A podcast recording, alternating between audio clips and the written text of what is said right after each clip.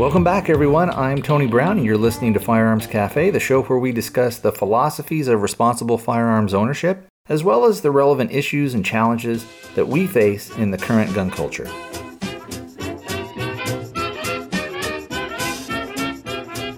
Well, hey, everybody, what's going on? How are my fellow travelers doing? Today is Wednesday. It is the 7th of April 2021, and I am in the mobile studio. I'm actually in the mall parking lot, so you may hear the air conditioner going, but it's about 88 degrees, and if I have the windows down, I think it would be a little bit too noisy, and so it's right on that edge of being a little uncomfortable. So you may hear the hiss of the air conditioner, but if I have, like I said, if I have the windows down, there's too much traffic and stuff going by. I think it'll be kind of too disturbing for the show. And I don't know if you heard that, but I'm getting a bunch of texts, and hopefully those won't keep rolling in. Anyway, let's go ahead and get our contact info posted, and then we will jump in with the show. We actually have a little bit of good news as far as the firearms front goes on our constant battle with those who would seek to take away our ability to defend ourselves in the way that we see fit. So, on with the contact. I do have a voicemail, which is area code 206-745-2731.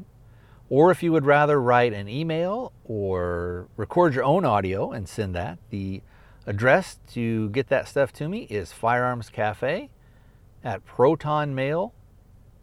All one word, firearmscafe@protonmail, spelled protonmail.com. If you go over to the website, you'll find my social media stuff and the little bit of stuff that I do. I'm actually doing a little bit better with YouTube. I'm up to about 280 subscribers. I didn't think I'd ever really get that high. So for those of you that are listeners to this show, or maybe even to my Armed Ape show, and went over there and checked out my videos, and if you liked them, subscribed, I appreciate it. It is a way to support kind of the show, and doesn't cost you anything. Now, speaking of something costing you anything, if you do have some extra money floating around in your pockets, there is at the website, which is firearmscafe.com, a PayPal donation button, and if you click on that donate button, you can just follow the screen prompts and you can give me some of that unneeded money. But like I said, if you can't do that, that is fine. I would ask that maybe you go over to YouTube or just share the show if you think you know of anybody who would like it. So I think that's about it for our housekeeping stuff. So let's talk about some of the stuff that happened this legislative session here in Arizona. On our last show that I uploaded, I believe, yesterday or maybe the day before, I can't remember when I uploaded it, we talked and went over some of the bills and things that were out there. There's a few that are still there, but I think most of them are kind of dead. They either failed to get out of committee, or failed to get a vote, or this or that.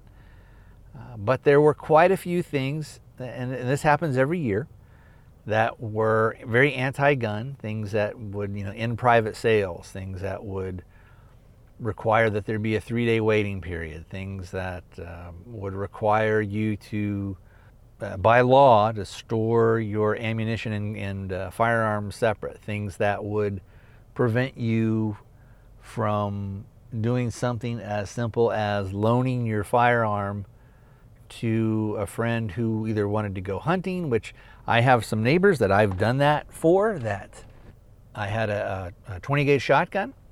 They were going to go, I believe they were going to go dove hunting, and the 12 gauge was just a little bit too much for his wife. She didn't, she could shoot it fine, but it was just a little bit much. And she had never shot a 20 gauge before, so I loaned them my shotgun. This was a while back, and she loved it. She, in fact, it's a Mossberg, good heavens, get the marbles out of my mouth here, and I can speak with you guys. It's a Mossberg 500.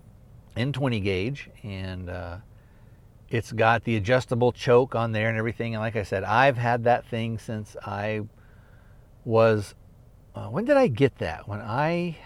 Did I get it for my 11th birthday? I think I did. I think that's when I got it. I used to know. It was either 11th or 12th birthday, but I thought it was the 11th. So that lets you know that thing is almost like a, what do they call it, a curio and relic. But, you know, that's one of the things about firearms. If you take care of them, you can hand those things down through multiple generations. And especially, you know, things like hunting guns, because generally you're not shooting those all that much.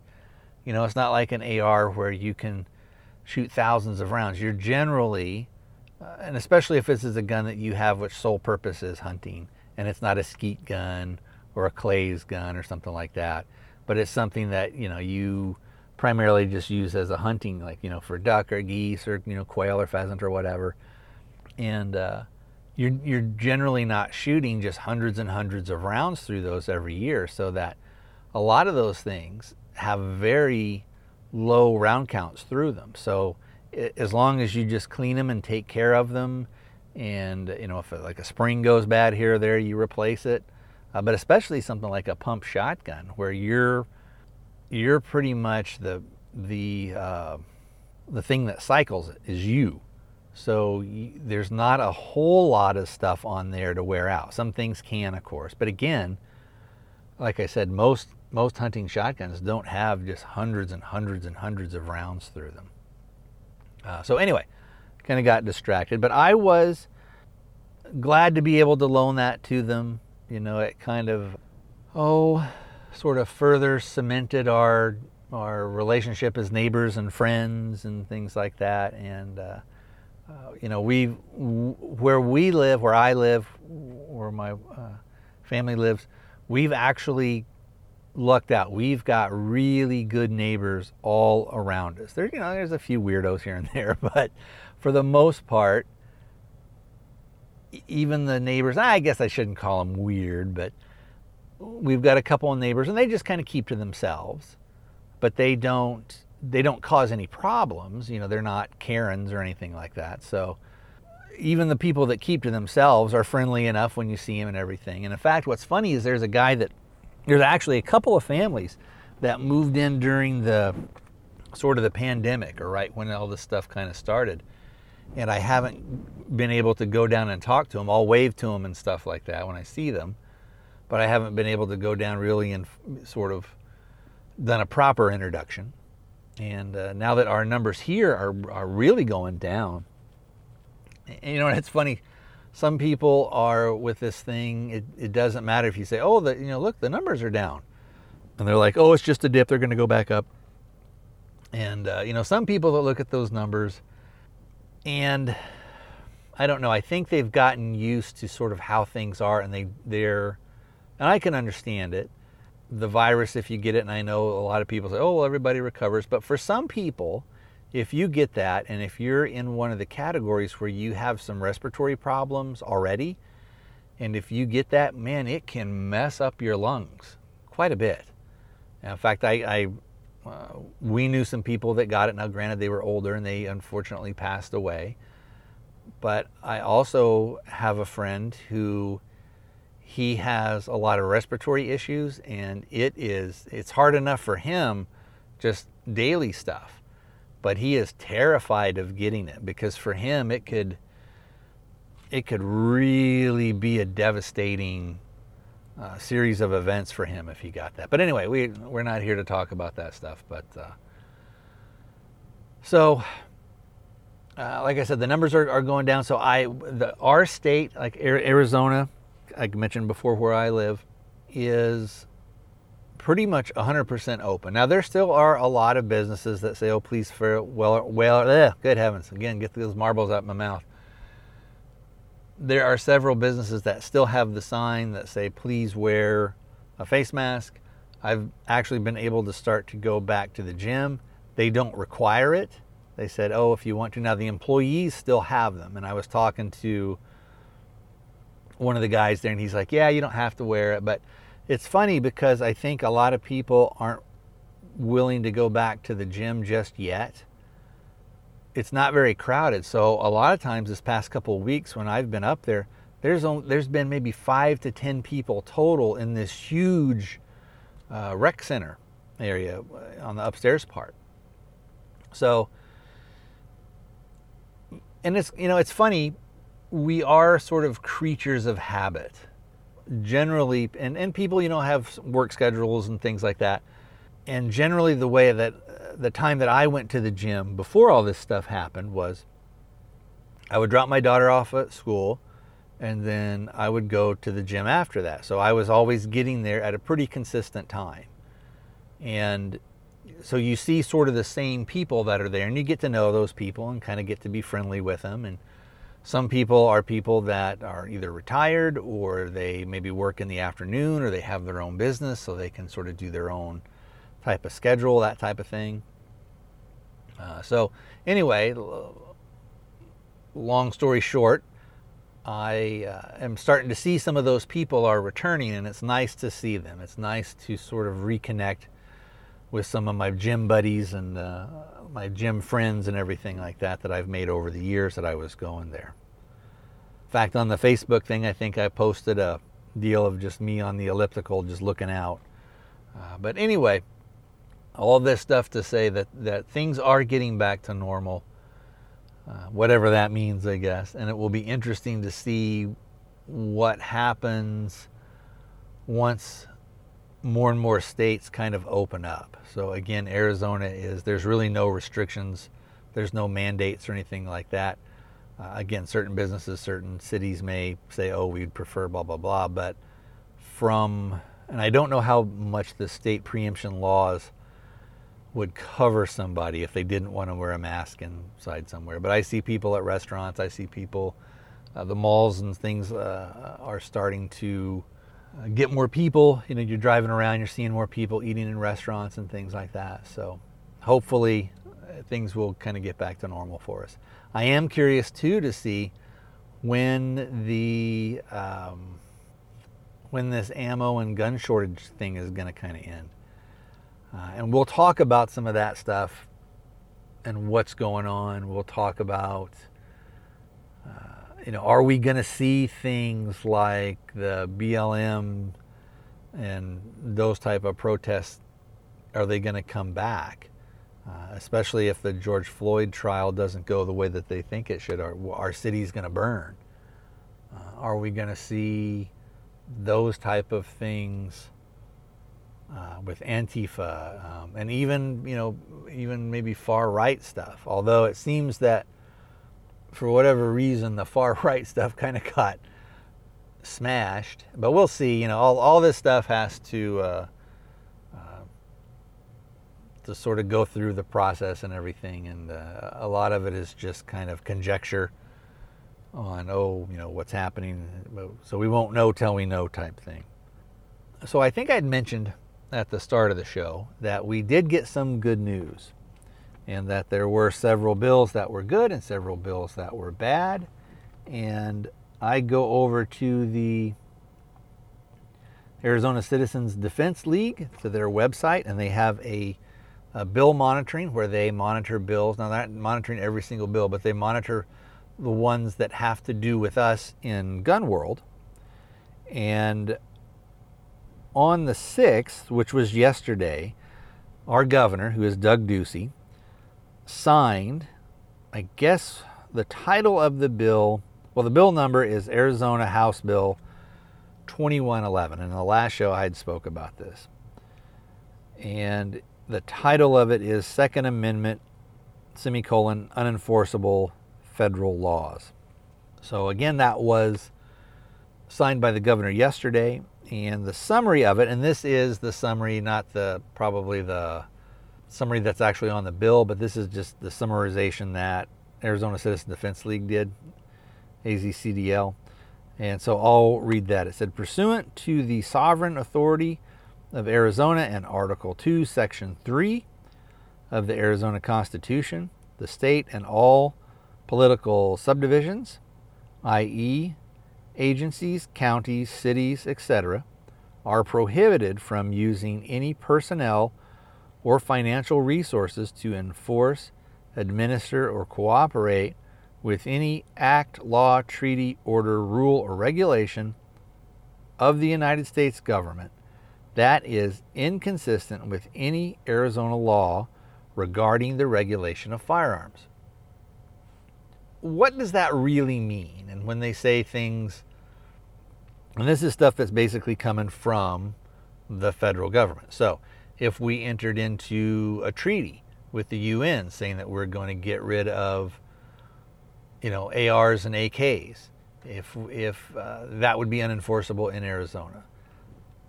Now, this is with the caveat that this, just because this is on the books, doesn't mean that it's ironclad. But if Biden, the administration, let's say, did executive orders, or if the filibuster goes away, which I don't know if it's going to, but if the filibuster goes away and they were able to ram through, let's say,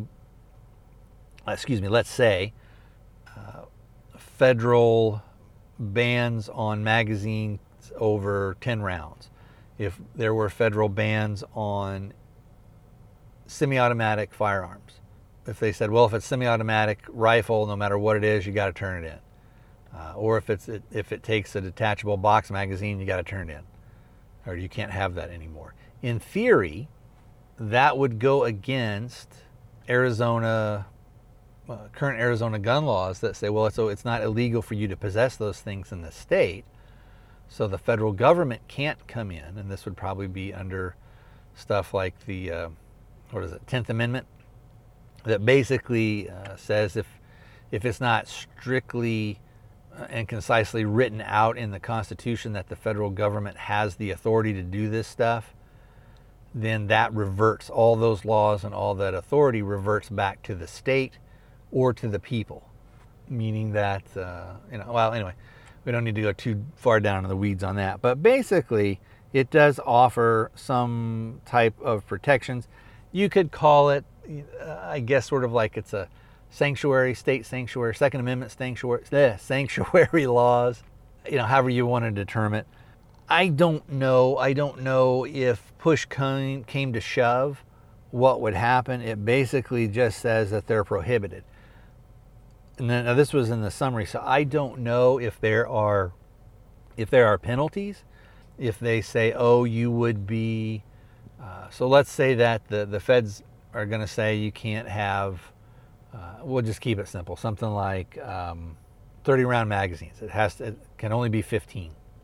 And you're out at the gun range, and there happens to be an ATF agent there, and he sees that you've got 5 PMags, 30-round PMags, and then he arrests you or wants to arrest you or something, and or calls up the city, the local cops, and says, "Hey, can you guys come down and back me up on this? I want to, take this guy in." In theory, local law enforcement wouldn't be able to do that. Now, I don't know if there would be any penalty. So if there's stuff that says, and if you are local, then you lose all qualified immunity. You can be liable, you personally, not only your department, but you, Officer Jones, are going to be personally accountable and civilly accountable for damages. And this guy can sue you for, $10 million or whatever he wants, because you're infringing on his state protected right, his individual rights that are state protected. So I don't know. So we'll have to see. And I don't know if the federal government wants to really push stuff, at least at this point in time, when there would probably be a lot of pushback, and there may be some of our local sheriffs out here, and some of the local police chiefs, and some of our local mayors may say, well, we're not going to do this. This is, we're going to get behind this guy, and we're going to go to bat for him. We'll send a detail out to his house, and when the feds come to try and get him, you'll have the sheriffs there, or you'll have, Phoenix PD or whatever there to protect him. Would that ever happen? Boy, I don't know. That would be kind of a long shot.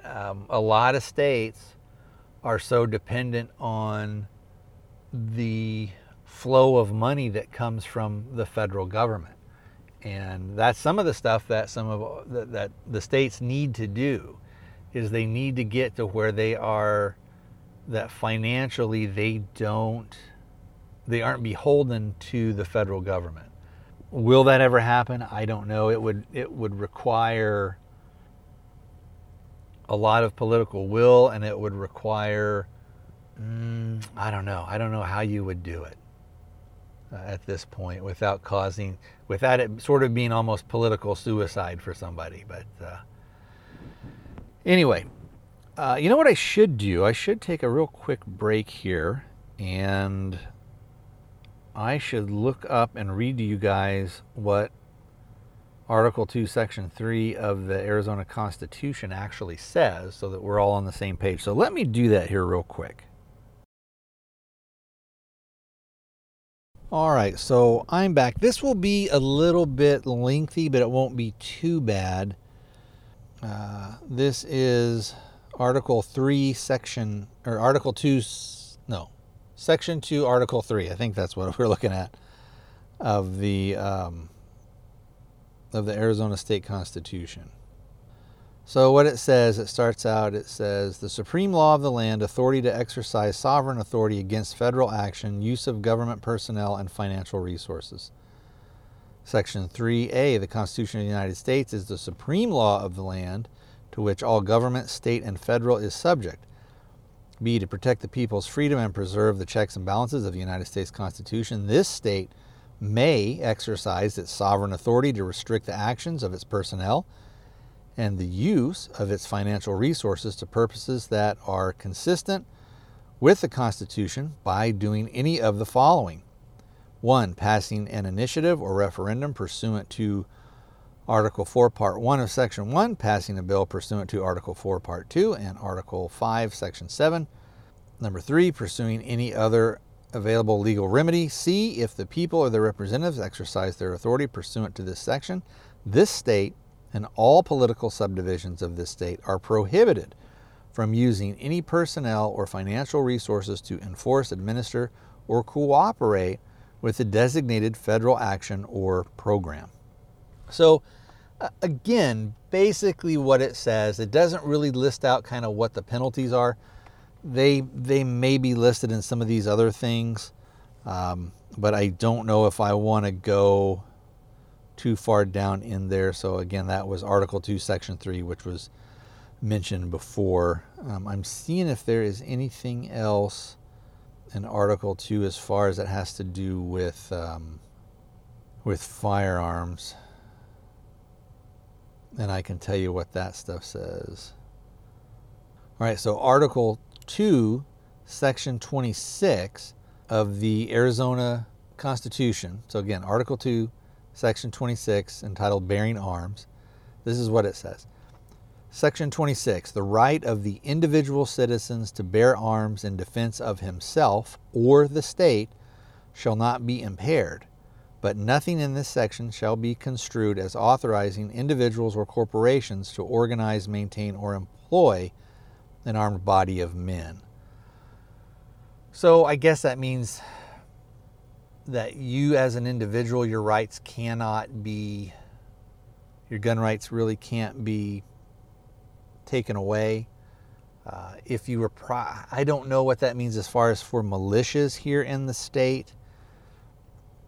And I don't know, and I think militias would probably have to go under the, which I think is how it's always been, would have to go under the auspices of maybe the sheriff of whatever county you're in. Let me see if I can find that here, if it has anything about militia.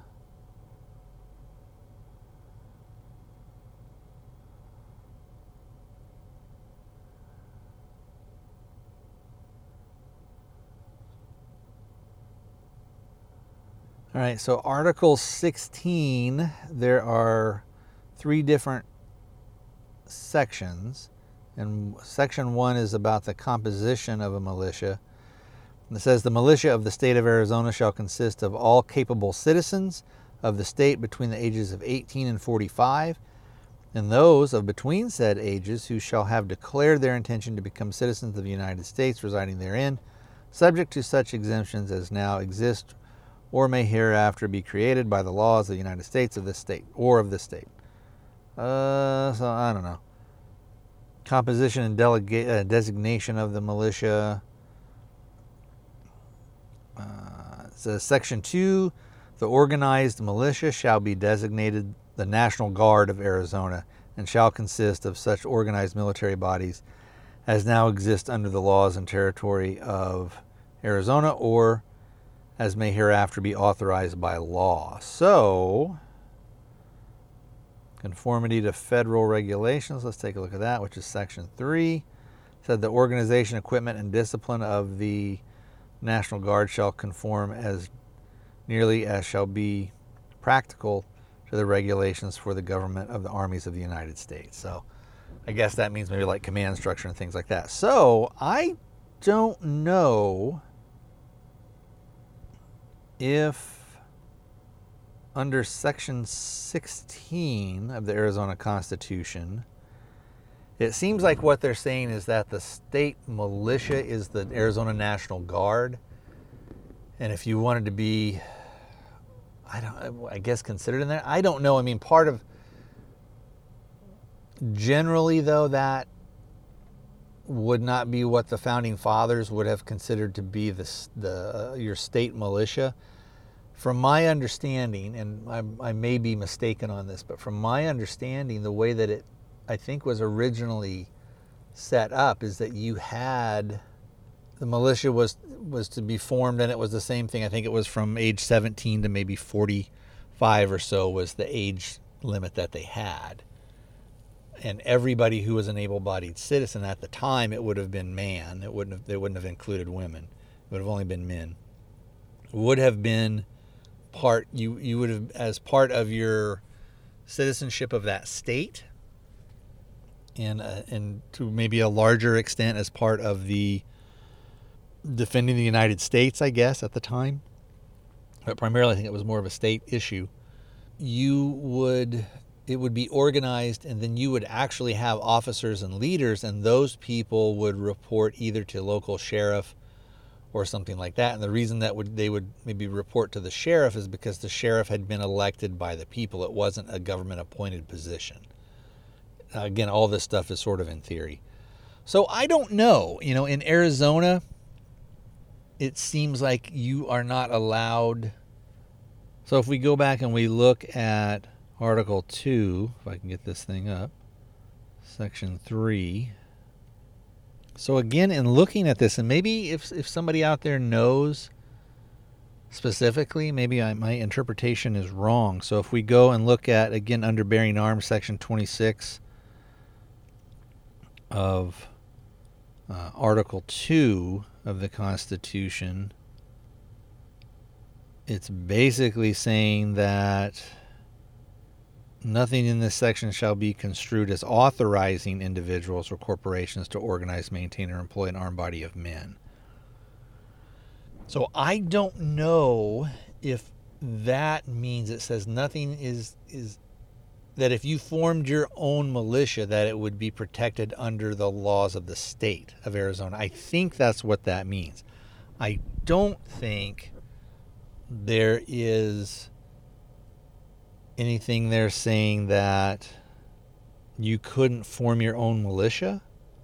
It just says the right of an individual citizen to bear arms in defense of himself or the state shall not be impaired. And again, you have to ask, well, what does impaired mean? And, I don't know. Maybe this stuff is kind of a little too deep, and it's a little too much down the rabbit hole, I guess I should say. But it says, but I don't know that it says nothing in this section shall be construed as authorizing individuals or corporations to, 1, organize, 2, maintain, or 3, employ an armed body of men. So even if a group of us got together and organized a militia and maintained it, and if we said, well, we don't pay anybody, it's all volunteer. Again, I don't know. I think all that means is that that you wouldn't have maybe state authorization or state protections legally or civilly if you did that, and then somebody in your militia group did something, would you all be liable for it, that type of thing? So anyway, if anybody out there knows or has, and what I'll do maybe too is take another break and kind of look it up and see what I can find out. But if anybody maybe knows for sure, at least in it for Arizona, or maybe even just in your own state, you know, what are some of the laws about being part of a militia? Does your state consider the National Guard to be that or not? So what let's do, let's go ahead and let's sort of take a little different track here. And what we'll do is I'll just go over real quick some of those bills that were that kind of died off here. Let me go to the tracking thing here again.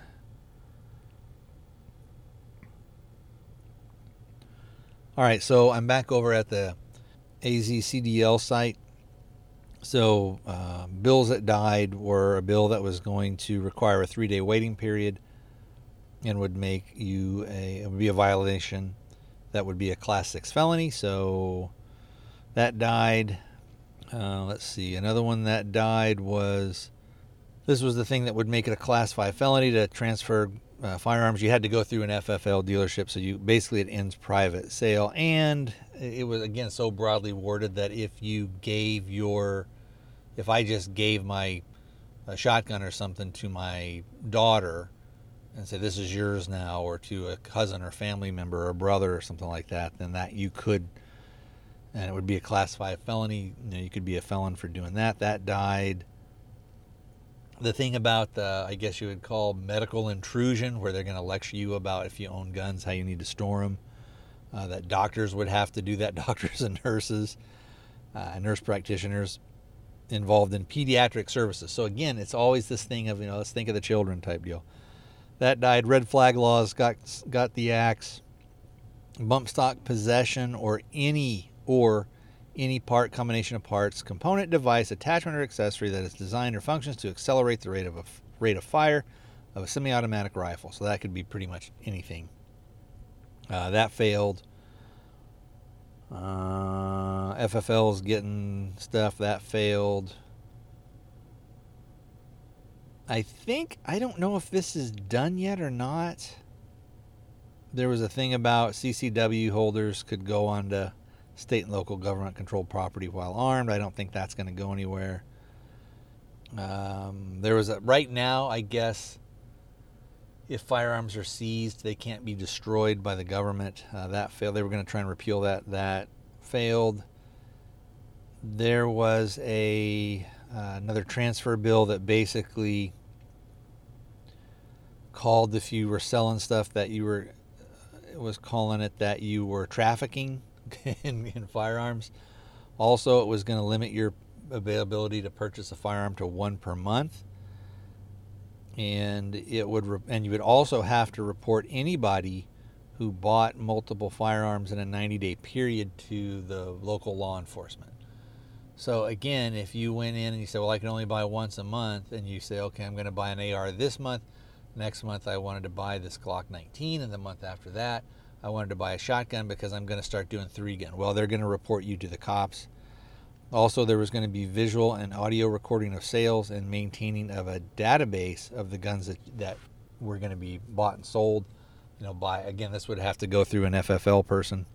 So that, you know, again, that's, you know, what we talked about before is a lot of times they just throw everything at the wall to see if it'll stick, even if they know none of it's going to happen. But, you know, maybe they could get part of it when stuff gets rewritten or goes through different committees.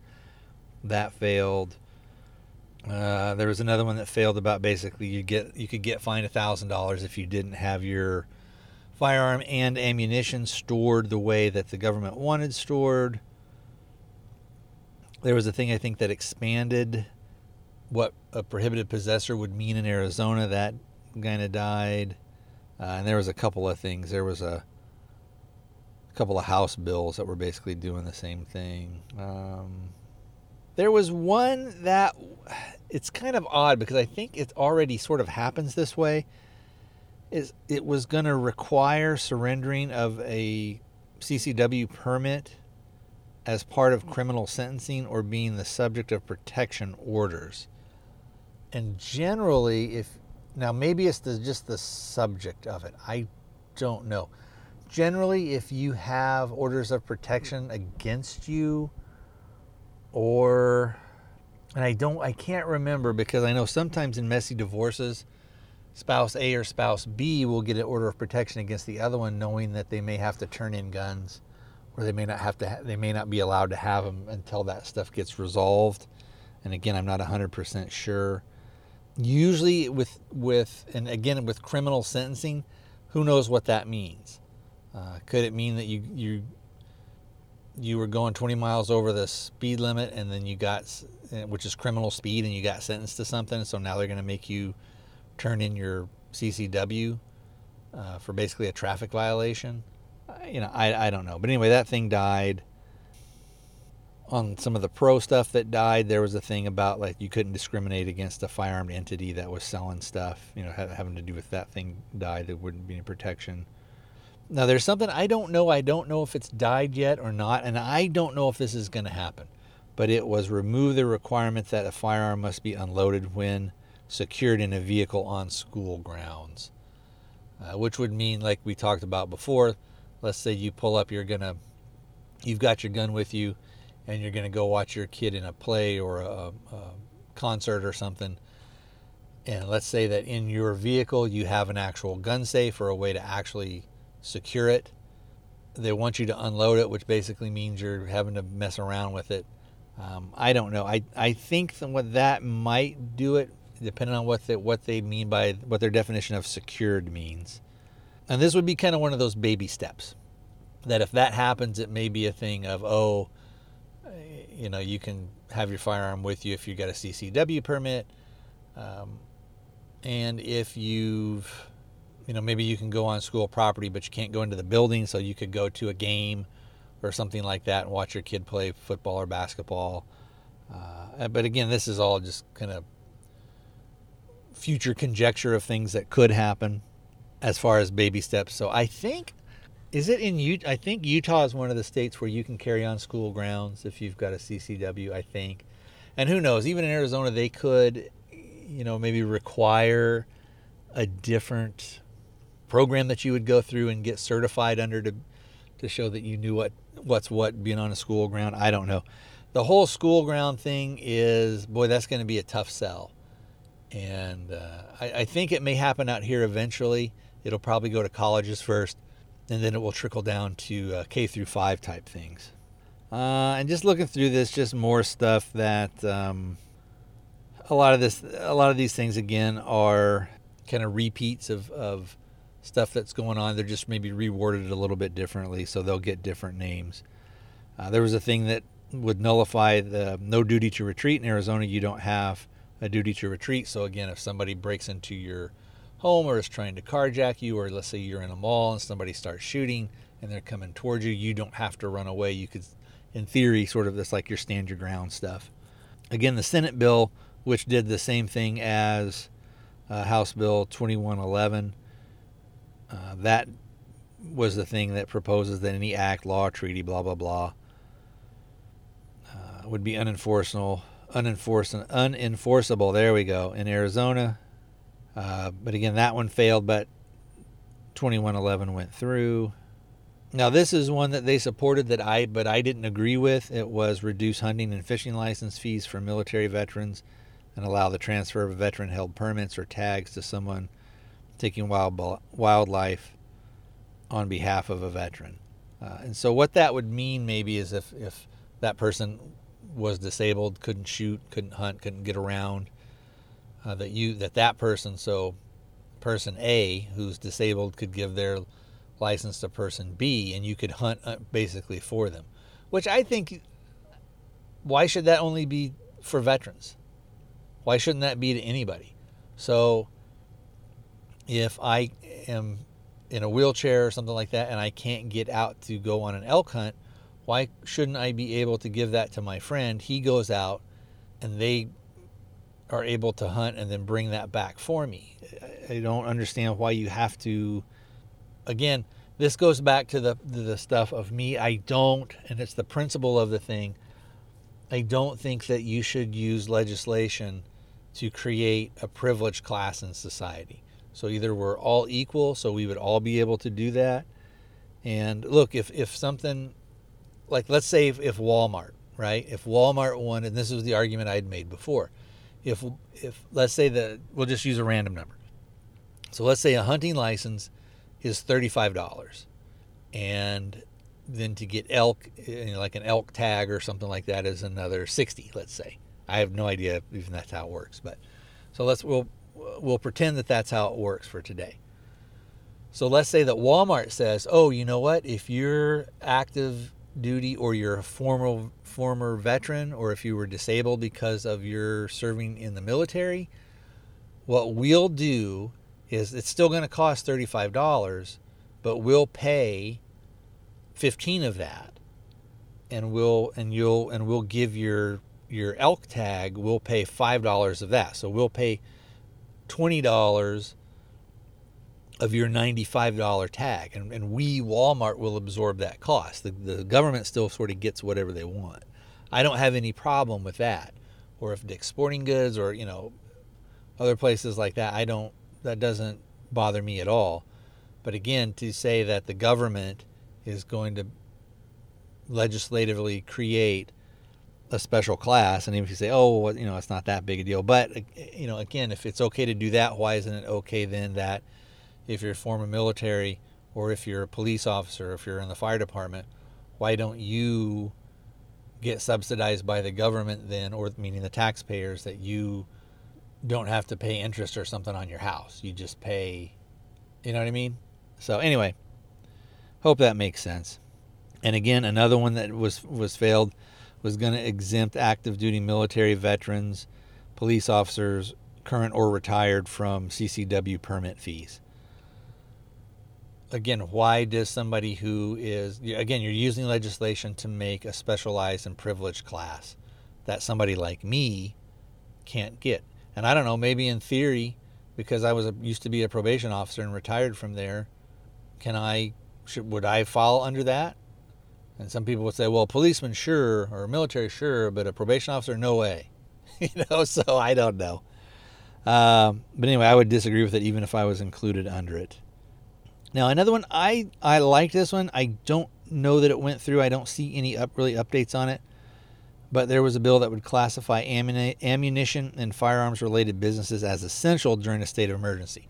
Now, the reason you would want clarification on that is that a lot of times, depending on what governor comes in, a lot of times certain states have things that say if a state of emergency is declared, there is a moratorium on buying or selling firearms or ammunition, and some even say even firearms related products, so magazines, even barrels, things like that. So I'd like to see that kind of codified for us here out in Arizona. And that's another one died, was going to make you you would be held criminally liable if a minor could get access to your firearm. Again, this would how would they ever know unless something actually happened? There was an accident in the home, that type of thing. Or it could be a thing that maybe your kid gets a hold of your gun and then takes it to school or takes it to a mall and shoots up the place. And then what they're going to do is hold you responsible for their act, which I disagree with. Again, some more storage stuff. And that died. Okay, now here's one that I liked, but I don't think it's ever going to happen because the local state people don't want to give up power. This was Senate Bill 1658. It failed to meet the February 19th committee hearing deadline, but it would codify. So in Arizona, it would codify your right to keep and bear arms under the Arizona Constitution and prohibit impairment of that right by the legislature, the state, and any agency or political subdivision. So basically that would mean like if you lived in Phoenix, that in Tucson, they can't say So let's say you live in Phoenix and they say it's okay for you to own an AR-15. And then in Tucson, they say, no, it's not. You can't own an AR-15 here. So again, that kind of goes to some of the state preemption stuff. But again, when they start limiting the legislature, I don't know that the legislature is going to vote to really limit themselves too much. They'll vote a lot of times to limit the federal government, but they're not going to do a whole lot of stuff that's going to limit their own exercise of power. But anyway, that I'd like to see that come back, because that would be something where you could actually have standing. You could go into court and say, look, there's the face of the of politics has changed here in Arizona, and people who are anti-gun now have a majority, and they're trying to pass all this stuff. But under the state constitution, you can't do that to me, and also under the United States Constitution, I have the right to keep and bear arms. So I think that would at least give you a leg to stand on, where in some other states you wouldn't. And I think that's kind of about it. And most things are just kind of repeats of some of the stuff that we've talked about before. There may be a couple other things in there, but nothing major. So again, out of all those bills, tons of them that were bad, tons of them that were good, it looks like there might be one that's going to make it through, which is good. Don't get me wrong, but especially with the way that the face of the state is changing politically here, we've had a huge influx of people from California. And I know a lot of times people say, oh, that's not that big a deal. But when you get a couple 100,000 people that are coming in who are primarily going to vote Democrat, that's when you see things like we're getting the Cinemas and we're getting the Mark Kellys. We're getting these Democrats that are going and representing us in the United States Senate, where before that probably wouldn't have happened. So it will be, like I've mentioned before, it will be interesting to see kind of what happens. A lot of times people that come over from California, they end up, it's the same a little bit with Texas. A lot of people will come, they will come out here, they'll go out to Texas, to other states, and they don't last there very long. They stay there about maybe 2 to 5 years, and then they move back, or they move to a different state where the laws are more to their liking. So we shall see. Anyway, I think I am going to, I was going to call it to a close, but it just popped into my head. I remember on last show, I talked about that I had the Stern Defense Magwell adapter, and that I had reached out to Stern Defense. I had tried calling them a bunch of times. No way to leave a voicemail, no way to leave any messages. I sent them a couple of emails through their contact form. So it's how they want you to contact them. Didn't hear anything back. Not even a confirmation that they got my email. Nothing. So we'll see. I guess I'm just going to be on my own. I'll try and take that Magwell adapter apart. I'm disappointed in Stern Defense. That thing, I think I paid around $160. It was between $150 and $180. I can't remember off the top of my head for that. So it's not a cheap purchase. Some people will say, it's under $200. What's the big deal? But I could have put that money towards a different system or a different dedicated lower. Now, I've talked about before why I kind of went that route at the time, but I'm really disappointed, and especially when at a time like this, when there is maybe a need for sort of unity and taking care of your own in the firearms community, I guess, but to not even have a way to where I can actually get a response from them. And look, I've called and I've emailed other companies with questions or with concerns about things, and they get back to me usually within a business day. I've had some things where I've sent stuff in the morning, and that afternoon somebody is talking with me, because I always include a phone number and say, you can text me, you can call me, you can email me back here, at this email address. Nothing. So what I will do, the actual adapter isn't anything that's a super giant, it's got a lot of, I was going to say it's not really complicated, but that's not true. it's got a lot of design elements in it, but it's not that complicated for you to be able to take it apart and look and sort of see how it works. So what I am going to do, and I'll do a video of this and put it up on YouTube. I'm going to go ahead and just dig into it and see if I can figure out what happened. If not, what I will do is I'll send them an email every single day until somebody contacts me. If there's no way I can fix it. And like I said, in the emails that I sent, I was like, hey, even if it's just something where you send me a spring or an extra lever, I can put it in. I don't have to send it back to you, type thing. And to be fair, it does work as far as feeding and ejecting. So the magazines will run in it. It's just that bolt hold open feature, which is a thing that they tout, it no longer works. So I think there's a linkage, that that goes when the follower comes up, it pushes this lever, and that lever is supposed to, I think, interface or interact with some other thing in there, and that pushes up a bolt catch that's actually in the adapter itself. So we'll see.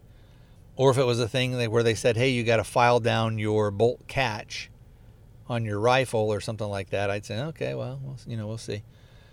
So anyway, I will let you guys know. Like I said, if I do actually hear from him, I'll let you guys know, but I'm not counting on hearing from him. I'll try and take it apart, see if it's a thing that I can fix.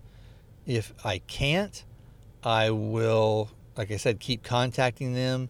I've had it, I think, too long that I'm out of maybe warranty. I don't know if they do a lifetime thing on just defects or if it just fails.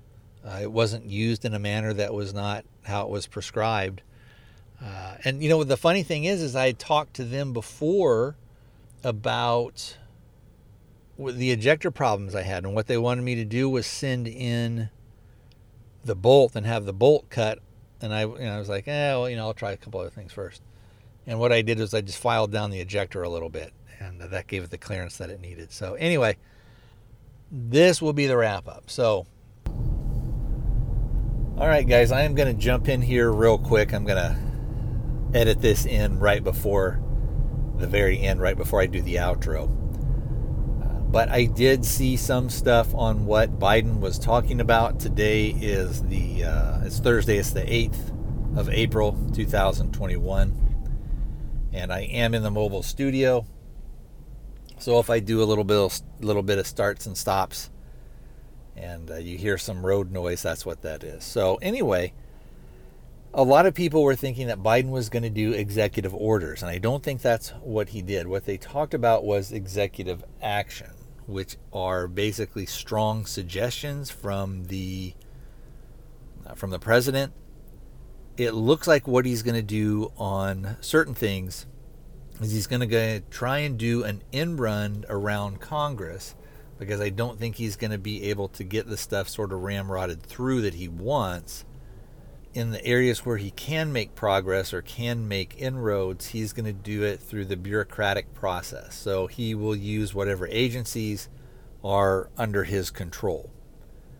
So he's going to look for the ATF to be used. So let's talk first about the thing that he said that he wanted the most, and this is the thing that I don't think he's going to get. And he talked about that. Well, first of all, the parts of his speech that I heard were filled with just wrong information or something that maybe had one grain of truth in a bucket full of sand type thing. So he could say, well, there was a study done back on gun control, and that's the only thing that he's saying that was truthful, and then everything else he says is a lie. Or is so disingenuous in its representation that it might as well be one. So anyway, he had talked about that there's no other entity that has immunity from getting sued. Well, there's lots of immunity entities that have immunity. Most of them are government agencies, or most of them have the protection of the government. So if we look at whether you think the vaccines are a good thing or a bad thing is not the point here. But if you look at some of these pharmaceutical companies, they have deals where they can't get sued. If you look at certain companies that contract with the government, they have deals that say that they can't get sued. And what he's wanting to do is he's wanting to take away sort of the immunity that the gun manufacturers have. And if you don't know what that is, basically, it's a law that says, look, these guys make a product, and if somebody willfully misuses that product and it causes harm or death to another individual, then that manufacturer really can't be held liable for it. It would be the same exact thing if you went and filled up a bucket with gasoline and then poured it over somebody and set them on fire. Well, you can't sue the bucket manufacturer because they knew there was a possibility that somebody might use it. You can't sue the people that are making the gasoline because they knew, well, yeah, people have made gas bombs and people have burned people up with gasoline, and we know that's a possibility, but you know it's still out there. So it's the same thing. And again, part of the reason why I don't think this will ever go through is because it would open the door and set a precedent, of other companies that are out there where they would lose that immunity. And, you know, again, for him to say, oh, you can't sue this and you can't sue that, it's just not true, that there are no other things that you can't get sued. And gun manufacturers can get sued if they put out a faulty product. And that's, again, he's not saying that stuff. So anyway, it's saying, well, you can't, basically what the law states is it says you can't sue this company because a third party willfully used this product,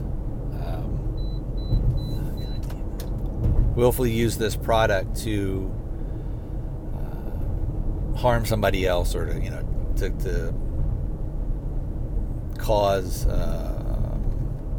the death of somebody else. Anyway, so now let's say though that it was that they were able to get that was passed, and all of a sudden the gun manufacturers were open to lawsuits.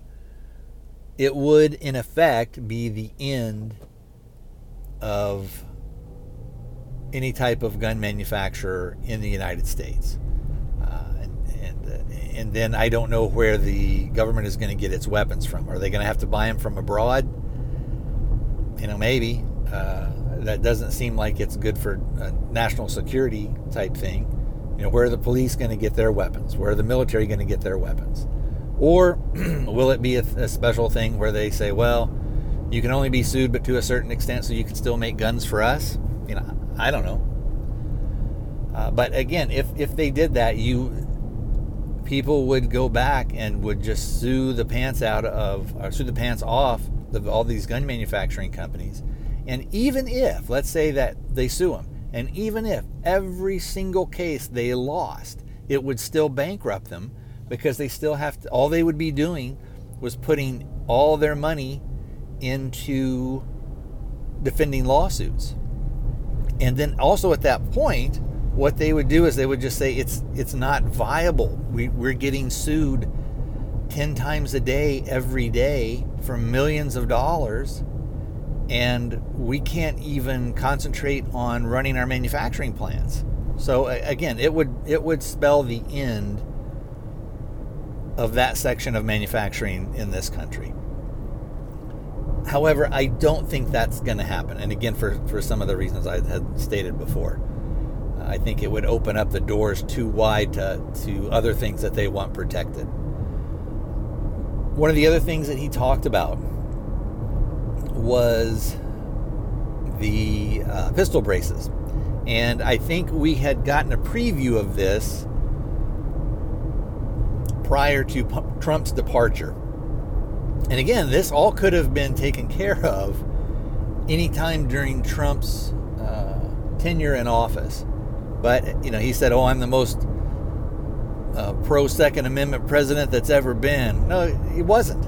It's demonstrably clear that he wasn't. He did zero for us, nothing. In fact, all he did was ban bump stocks. So all he did was strike a blow against this. If you can show me where he actually did pro-gun stuff that benefited not just an individual, but benefited us as the community and us as American citizens, I'd like to see it, because I don't know of anything. I really don't know of anything that he did.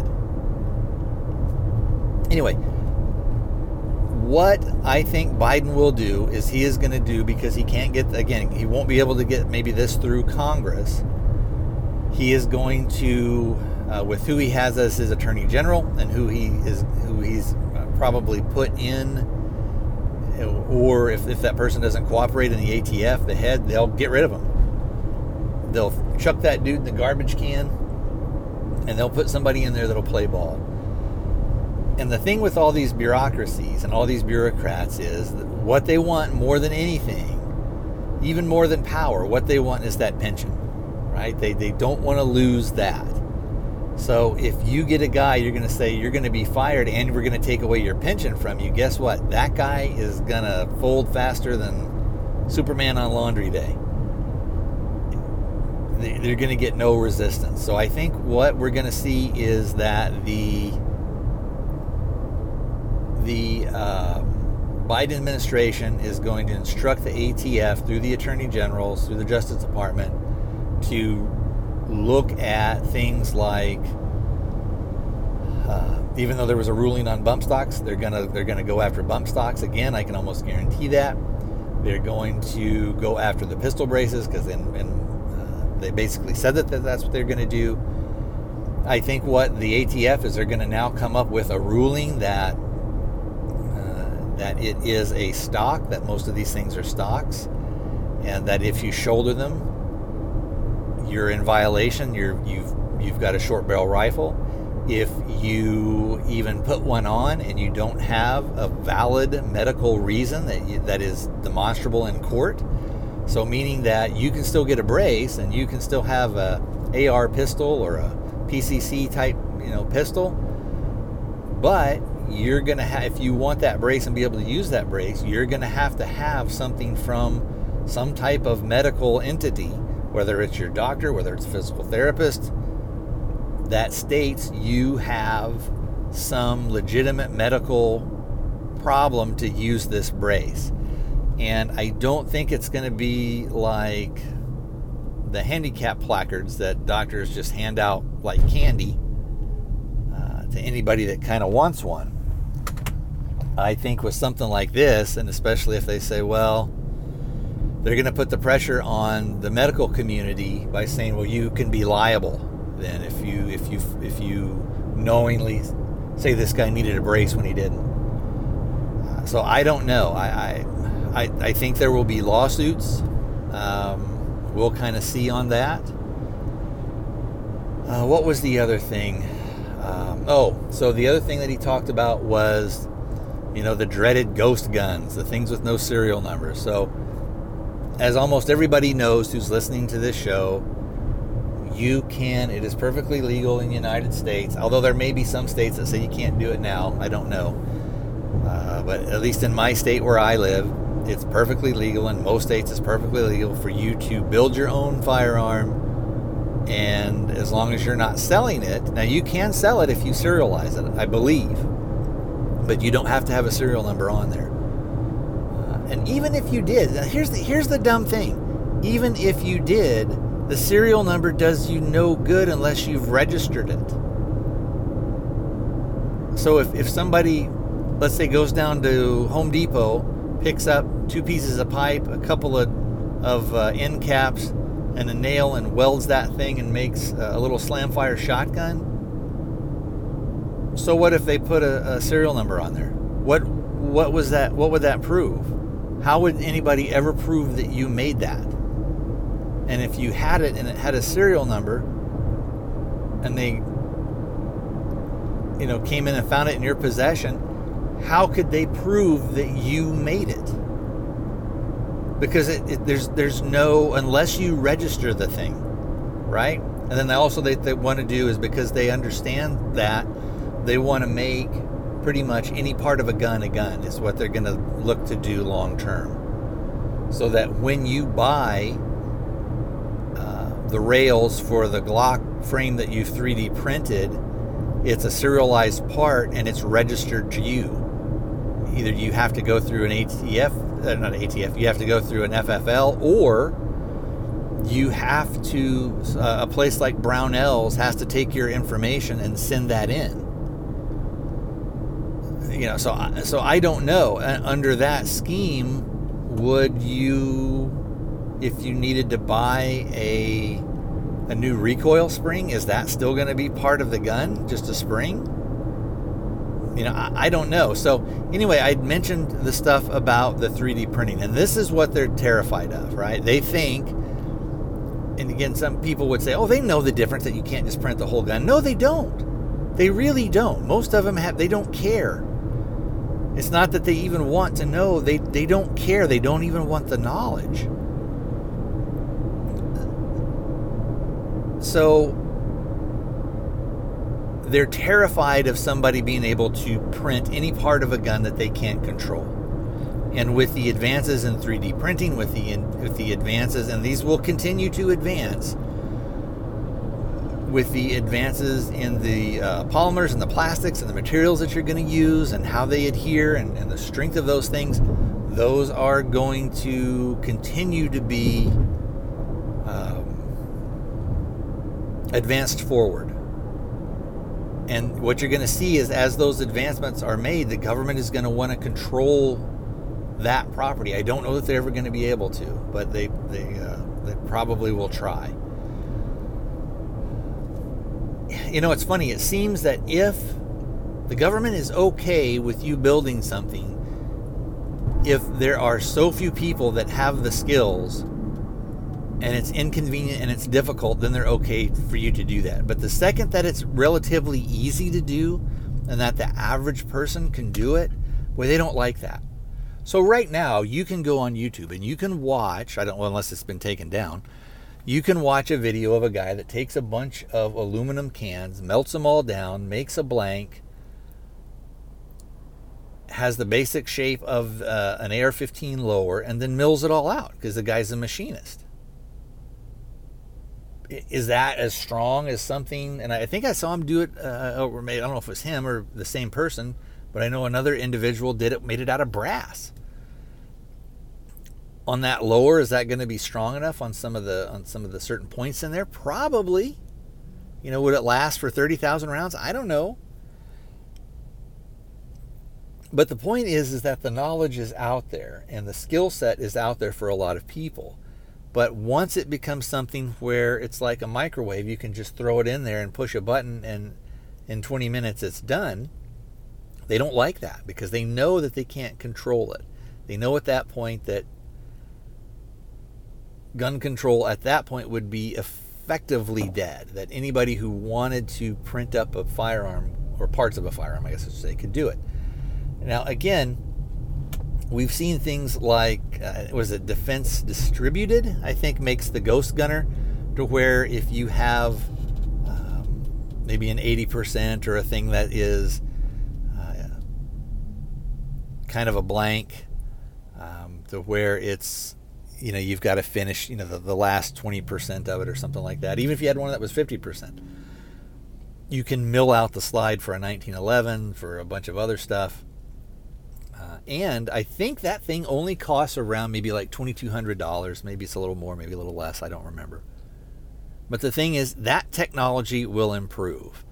And eventually what you're going to be able to do is you're going to be able to buy a chunk of aluminum and you're going to be able to put that thing into a,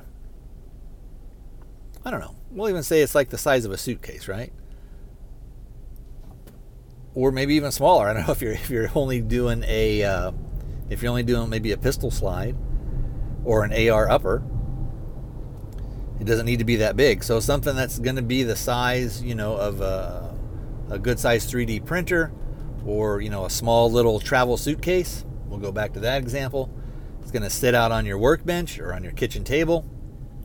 You'll be able to put that thing in there, push a button. It'll do the milling for you, the initial milling. You'll take it, turn it, do whatever things that you need to do, and probably within a few hours, you're going to have something that will go from a chunk of aluminum to, and we'll just use this as an example, a Glock slide, right? Or, you know, something very similar. So I don't know, you know, does the government want to do that stuff? And again, we talked about in the last show, and I think maybe a little bit earlier in this show, again, it's the next day, I don't remember exactly what I was talking about. But we've talked about that the Democrats always sort of overreach. They get greedy. And part of that is their strategy. Part of that is they know they're going to lose. And they're just hoping that out of the 100 things that they throw on the wall, if one of them sticks, it's a victory. And you kind of heard that even with Biden's speech, where he said if God came down and granted him one wish, he would take away the immunity of the gun manufacturers from being sued. Because again, like we had said before, that would effectively end gun manufacturing in this country. They would not be able to defend against the tsunamis of lawsuits that would come their way. They would go bankrupt, and eventually it just wouldn't be worth it, because it wouldn't be a viable business model. You couldn't make money. Now, I think there were some other things that Biden had talked about, and I don't really remember them too much, but most of it was kind of typical political babble and typical anti-gun rhetoric. So anyway, I did want to kind of get this in with the show. I didn't want to, and I'll probably go ahead and, like I said, today's Thursday. I'll probably go ahead and pop this thing up today. But again, if you guys have some thoughts or opinions on that, let me know. I'd love to hear from you. If I've got anything wrong in my little mini rant here, let me know as well. Like I said, if I've got procedures or maybe even something that he said wrong, let me know. All right. I will. The next thing you hear will, I guess, be the outro. I'll just dump this in somewhere. If you guys want to talk to me or leave some feedback or maybe argue with me on something, that's fine. Or just send in something to say hello, and your first name and where you're from, that type of deal. I'd love to hear from you. So I'll give you that stuff again. Voicemail, area code 206-745-2731. Email address to send your emails or your recorded audio to, or even links to the articles that you think might be interesting, is Firearms Cafe at protonmail.com. Firearms Cafe at protonmail, protonmail.com. All right, my friends and fellow travelers, I will talk to you guys next time.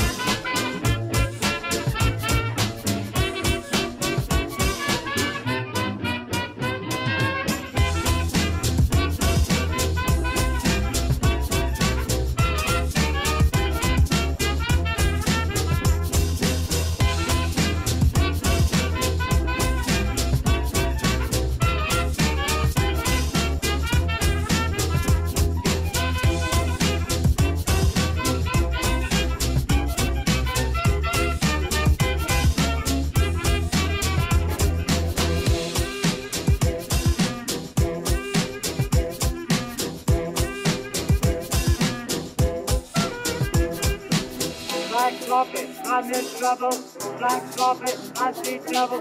Man, I'm not gonna get home. Black carpet, I'm so dizzy. Black carpet, please get busy. Oh, nothing to get home. Black carpet, I'm in trouble. I'm so dizzy. Please get busy. Man, I'm not gonna get home.